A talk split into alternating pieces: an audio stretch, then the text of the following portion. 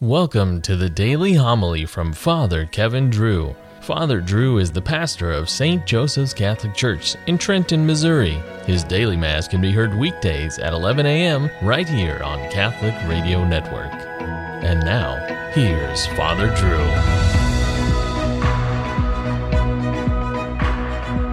A reading from the Acts of the Apostles. Saul, still breathing murderous threats against the disciples of the Lord, went to the high priest and asked him for letters to the synagogues in Damascus that, if he should find any men or women who belonged to the way, he might bring them back to Jerusalem in chains. On his journey, he was nearing Damascus. A light from the sky suddenly flashed around him. He fell to the ground and heard a voice saying to him, Saul, Saul, why are you persecuting me? He said, Who are you, sir? The reply came, I am Jesus, whom you are persecuting. Now get up and go into the city, and you will be told what you must do. The men who were traveling with him stood speechless, for they heard the voice, but could see no one. Saul got up from the ground, but when he opened his eyes, he could see nothing. So they led him by the hand and brought him into Damascus. For three days he was unable to see, and he neither ate nor drank. There was a disciple in Damascus named Ananias, and the Lord said to him in a vision, Ananias. He answered, Here I am, Lord. The Lord said to him, Get up and go to the street called Straight, and ask the house of Judas for a man from Tarsus named Saul. He is there praying, and in a vision he has seen a man named Ananias come in and lay his hands on him, that he may regain his sight. But Ananias replied, Lord, I have heard from many sources about this man, what evil things he has done to your holy ones in Jerusalem. And here he has authority from the chief priest to imprison all who call upon your name. But the Lord said to him, Go, for this man is a chosen instrument of mine, to carry my name before Gentiles, kings, and children of Israel. And I will show him what he will have to suffer for my name. So Ananias went and entered the house. Laying his hands on him, he said, Saul, my brother, the Lord has sent me.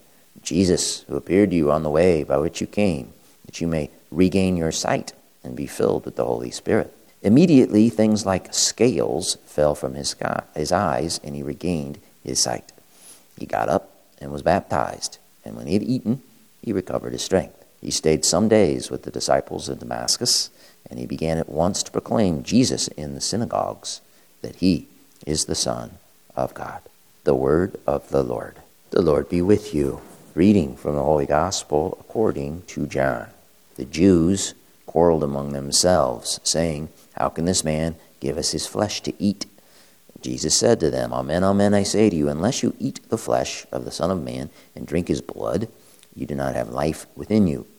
Whoever eats my flesh and drinks my blood has eternal life, and I will raise him on the last day. For my flesh is true food, and my blood is true drink. Whoever eats my flesh and drinks my blood remains in me, and I in him. Just as the living Father sent me, and I have life because of the Father, so also the one who feeds on me will have life because of me. This is the bread that came down from heaven. Unlike your ancestors who ate and still died, whoever eats this bread will live forever. These things he said while teaching in the synagogue in Capernaum. The Gospel of the Lord. Go, for this man is a chosen instrument of mine. I will show him what he has to suffer for my name. That was a great line from God, referring to St. Paul, who up to that point, before he was thrown off his horse and blinded on the way to Damascus, had been wreaking havoc on the young church.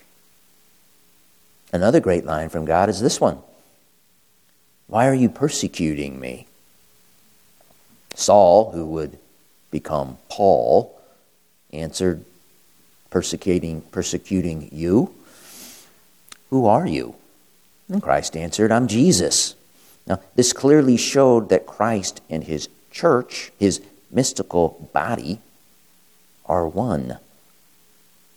Afterwards, St. Paul will suffer for Christ's name. After he was baptized, the Jews set out to kill him. He had to be lowered down the city wall in a basket because the Jews had posted sentries at all the city gates to apprehend him. Paul then traveled to Jerusalem, and the Jews tried to kill him there. And so he was whisked out of town where he would go out to the world, like the psalm states, telling the good news. St. Paul would now build up the church, the body of Christ.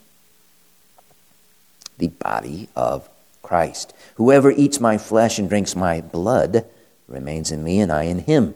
The crowd in Capernaum in today's gospel passage were perplexed, to say the least. What is he talking about? Why is he being so mysterious? He needs to just speak plainly so we can understand. Isn't that interesting? Christ was being mysterious, but at the same time, he was speaking plainly. You have to eat my body and drink my blood if you want life in you. This is what happens at the holy sacrifice of Mass. We prepare ourselves to celebrate these sacred mysteries. We prepare ourselves to have the author, the giver of all life, placed in our bodies. A priest wrote, By communion, we are united immediately to the body and blood of Jesus Christ. And by means of his body and blood, to his soul and his divinity. His body becomes blended with our body, his blood with our blood, his soul with our soul. Think about all those people 2,000 years ago who saw Jesus in the flesh, who listened to him and, and followed him around. How many of those people were actually able to join themselves to him, to unite themselves to him like we do in Holy Communion? None of them. Not till the apostles did at the Last Supper, the first Mass. When our soul is joined to our Lord's soul, quote, our body participates in the divine qualities of His body, and our soul in the graces of His soul.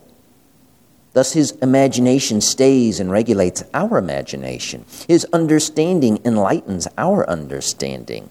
His will invigorates our will. His appetite moderates our appetite and extinguishes therein the fire of concupiscence. His senses purify our senses. Christ unites himself to us and unites us to each other like a piece of melted wax unites with another. When we do evil, we persecute him and his body. But eating and drinking the flesh and blood of Christ, this true food and drink from heaven, strengthens us to be his chosen instruments. It prepares us to suffer for his name.